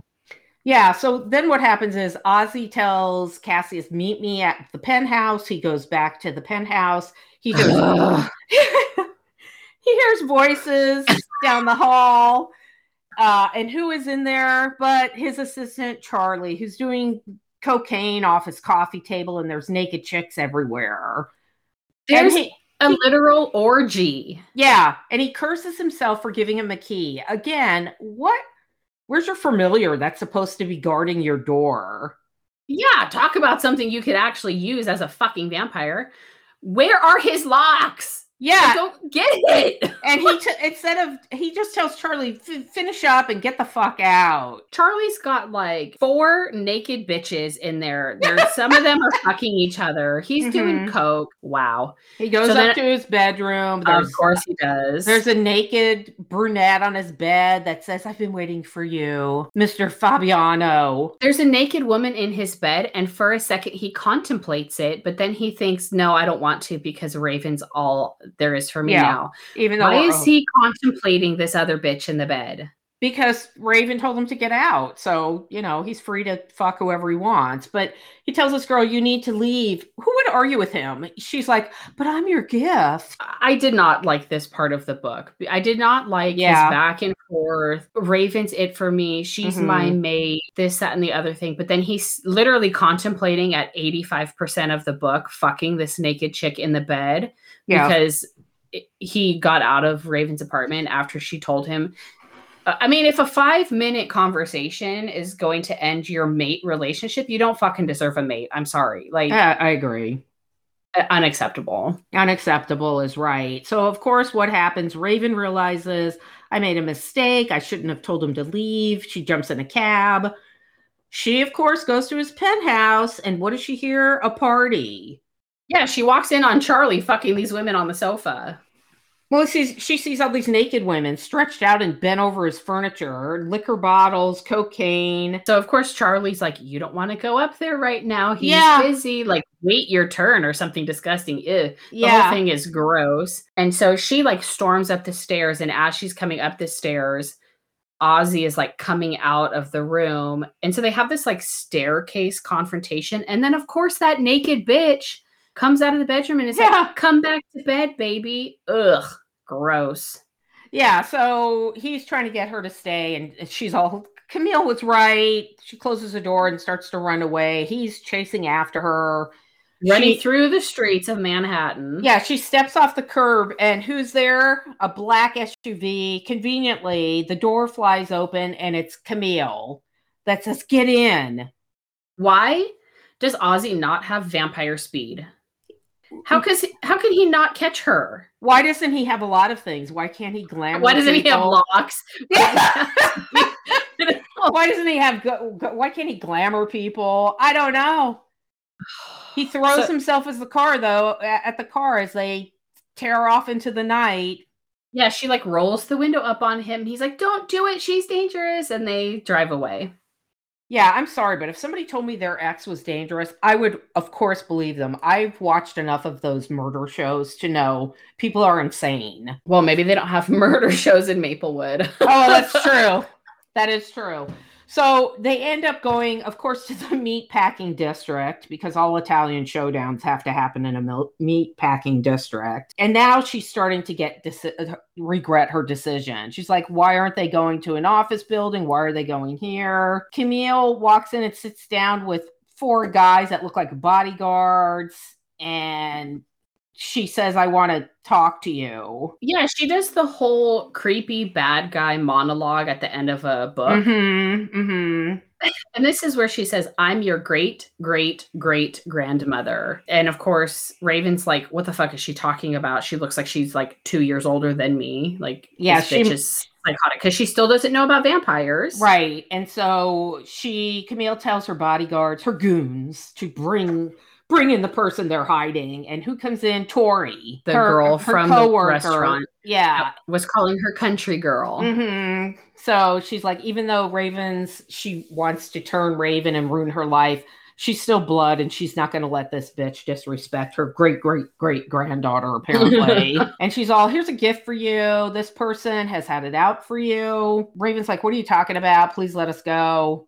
And all of a sudden she reveals her fangs and she sinks them into Tori's neck and drinks her dry. Chapter ends with vampire. Mhm.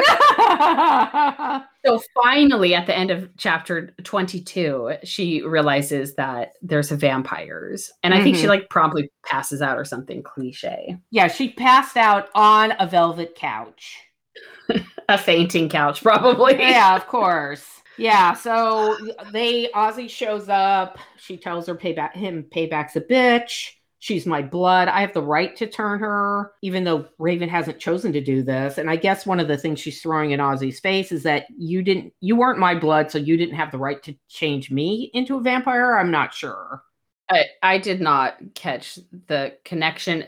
The end of this book did not wrap up nicely for me, and I had way too many questions when it was done.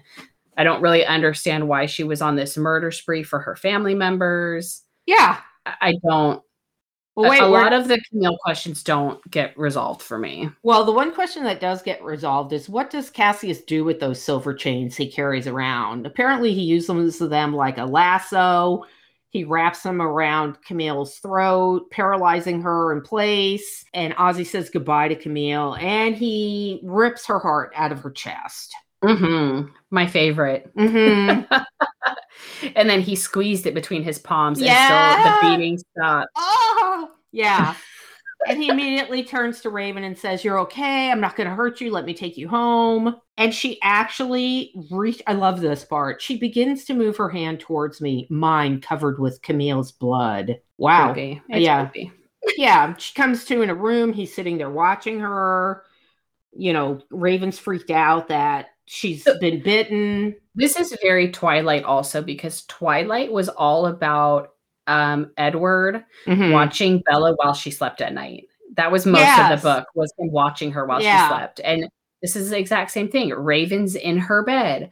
Ozzy sitting in the corner, in a dark corner, being a total creeper. Mm-hmm. And she, when Raven says to him, "Tell me everything," Ro- Ozzy spills his guts about everything: his secrets, Cassius's Cassius' secrets. secrets. Yes. Lex's secrets. Yes, I'm like, uh, oh my god, could you please just talk about yourself if you must? And then he Yeah. explains to her that we sell things on the black market. They they hunt down magical artifacts. So he basically ends the conversation with her and is like, I'll give you space to figure out what you want. And he leaves. I'm like, Oh. what is it with this guy leaving all the time? We've totally forgot that he even spills Piper's secrets that she works Yes. with Lux. Yes. so there's nobody that he doesn't throw under the bus. Yes. Everybody's going down with him. Yeah, and she does ask as he's leaving, why did Camille hate you so much? And he said, I made her a vampire against her will. Then he leaves. You're right, he leaves. Yeah. He thinks um I had to either turn her or kill her. Oh, I'm sorry. despite- There's one more person's secrets. Enzo Enzo's secrets. He, he tells her even about Enzo. He paid for your ticket to Italy. He's been keeping tabs on you since you were a baby. yeah, when he spills his guts, he does his and everybody else's guts. I'm sure if she didn't know Max was gay already, he would have thrown that Out- he would have shoved Max out of the closet. right, exactly. Thank God Max outed himself to her. Uh, my neighbor four doors down stole a pack of gum when they were six years old. Oh my God, yeah. Uh, Okay, so anyway, he of course tells her if you drink, if I turn you, it's forever. You need to think about that, and he walks away. Right? yes, he fucks off. Yeah.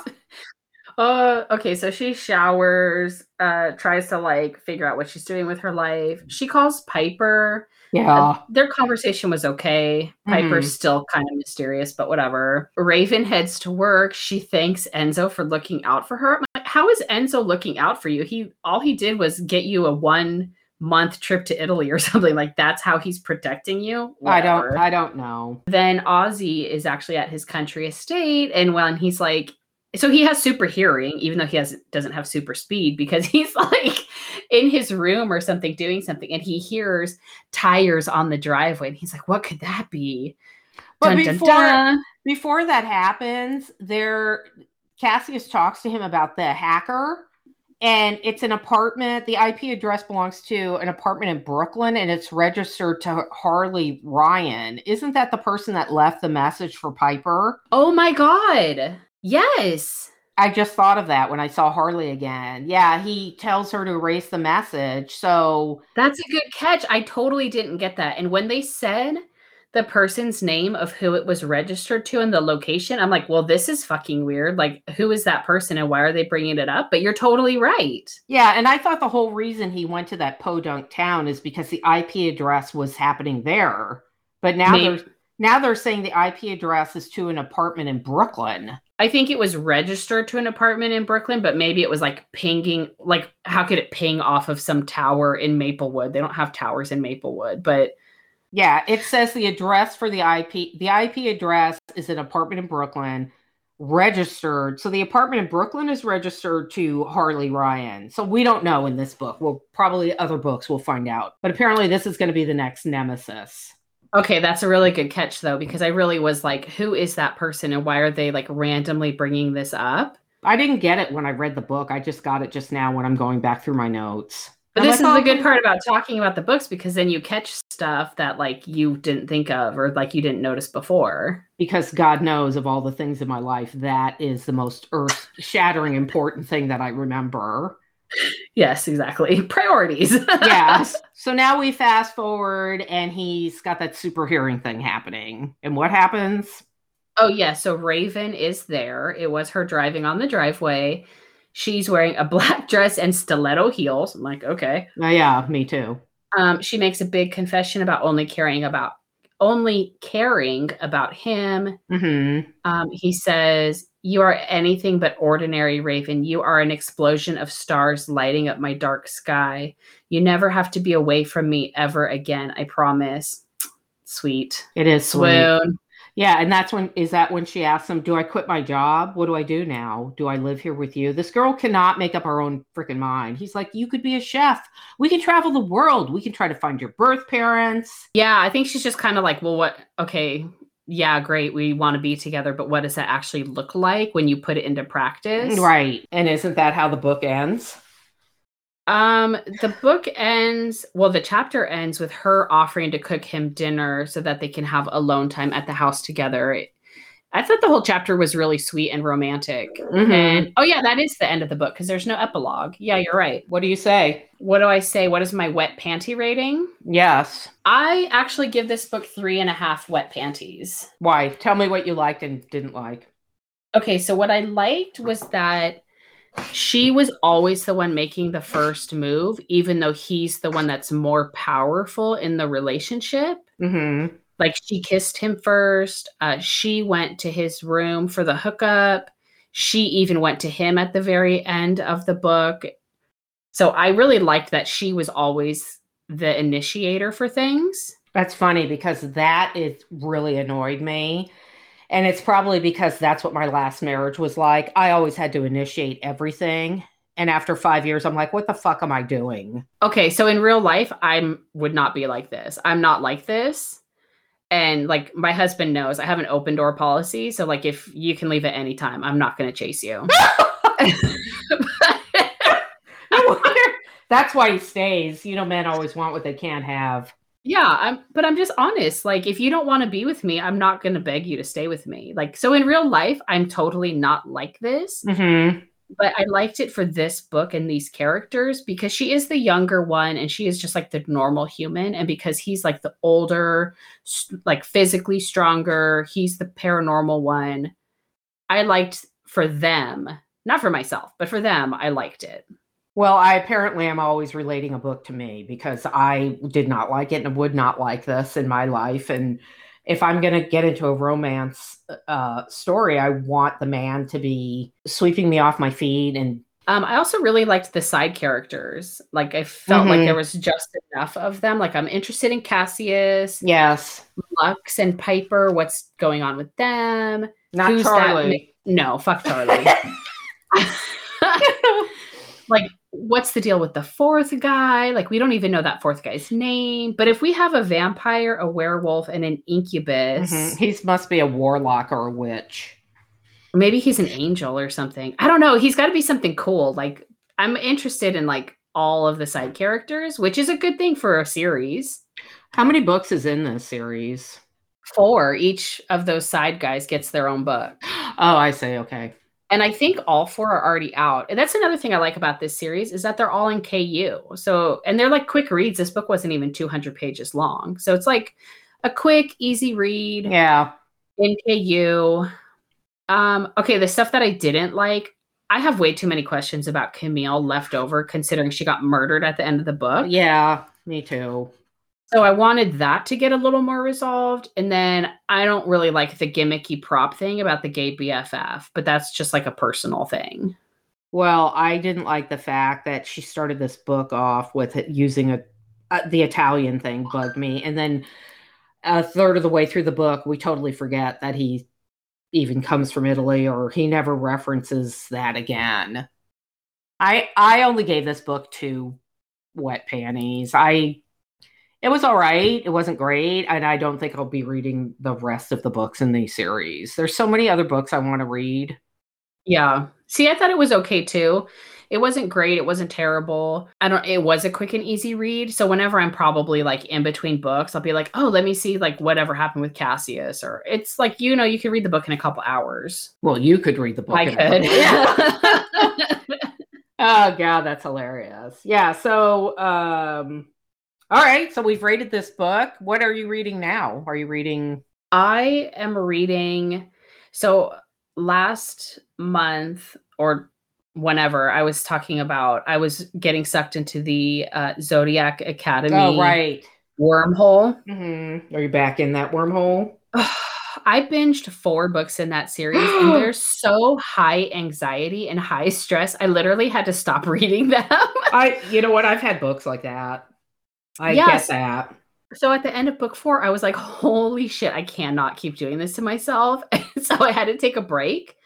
So actually, this morning, I just downloaded uh, book number five in Zodiac Academy. So I'm going to read one of those while I, I have a couple library books I'm waiting for to come through Mhm. from my the hold or whatever they're on. So while I wait for those, I'm going to do this roller coaster of Zodiac Academy again. So I'm sure you would never guess in a million year whose book I'm reading. Um, it's either Ruby Dixon or Rebecca Zanetti. It is Which one? Ruby Dixon. okay. I'm reading book 14 in the Ice Home series. It's called Steph's Outcast. I'm probably 50% through it and I really am liking it. And I just Okay. finished um Churin, which is the what number book is that in the That's book number five. book number five in the Alyssa's what's her name? Alessa Thorne. Alessa Thorne series, and I really like that book. I'm I really like the Greek mythology characters that she has, Mhm. and the books are very interesting. And so now I'm on to the last brother. What is his name? Oh gosh. Starts with an E. Erebus? Erebus. Yes, and Yeah. that's that's going to be good. I can tell already. Nice. So I think I have that box set. I just haven't read those yet. I read the first four in that series. Mm-hmm. And then, so now you're further than me. I did read an Alessa Thorne book, two of them this month, actually. I read The Sharpest Edge, which I told you about last podcast, I think. Mm-hmm. And then the book I just finished was uh, Kiss of the Blood Prince. That's book one in like an urban fantasy book series she has called The Fey Universe. Oh, I'll have to get that. It was okay. I think that might be the first book she's written. Um, so you can kind of tell like how she's grown as an author because Mhm. she's written so many books in the last couple years. Mm-hmm. So that one was okay if you like urban fantasy. And when is the Sarah Maas book dropping? Because I I can't wait. Tuesday, the 15th. Yeah, she's killing me because she's dropping all these little passages on her Instagram account, and I'm like, stop toying with me. She's doing like little quotes. I don't like it. I don't like it either. It's like just drop the damn book, drop it. Could be reading it. I don't want any spoilers. There's like a lot of spoilers going around, so I'm avoiding like I'm trying to avoid social media as much as I can because I don't even know if I'm going to read it like the day that it's released. So what if it takes me a few days to get to it? I'm afraid I'm going to see some spoilers on it. Yeah, I'm gonna jump that thing as soon as it's. I pre-ordered it, so it'll be automatically downloaded. I yeah, I pre-ordered it too. Yeah. So, um, yeah, I don't know. Oh, and then I started our next book. You want to talk about the next book we're going to read? Uh yeah, the next book we're going to read is The Dragon Marshal's Treasure by Zoe Chant. Yes, this is a new author to me. You never heard of this author. So yeah, me too. Yeah, so uh, I've read maybe 25% of this book. But yeah, I'm interested in seeing what happens, and I'm hoping this is a good book. Okay. Yeah, it's an interesting premise. It's like a a marshal police officer basically, like a federal police officer for people who don't know what a marshal is. And he's like a dragon shifter, right? And he like yes, he goes is. to yeah, he goes to do something and he ends up like finding his mate or finding this woman and yeah, it's interesting. We'll see. Yeah, I'm ready for another dragon book, which reminds me of I gotta finish the other Ruby Dixon books in that dragon. I was toying between that, the Ice Home book, and the next dragon book in her series, and I'm like, I gotta find out what's happening in the Ice Home. And I gotta tell you, this woman, just when you think you've read it all, she creates something else happening in this world where you never saw it coming out of left field. So her the books, even though there are so many, because there was what 22, and now I'm on book 14. So how many 36 books of hers I've read Yeah. Yeah. in- about this world. I none of them are boring. Yeah, it's crazy. I think she's not afraid to rough up her characters. Like we saw that in the Ice Planet Barbarian series. Like she like literally blew up the world at one point. Yeah. Like- yeah. So yes, I agree. So yeah, that's what makes it interesting. And uh, out of all these couples, it's like the couple's trials and tribulation, it's never a regurgitation of what another couple went through. It's she thinks of an entirely different dynamic between the whatever couple is in the book. Mm-hmm.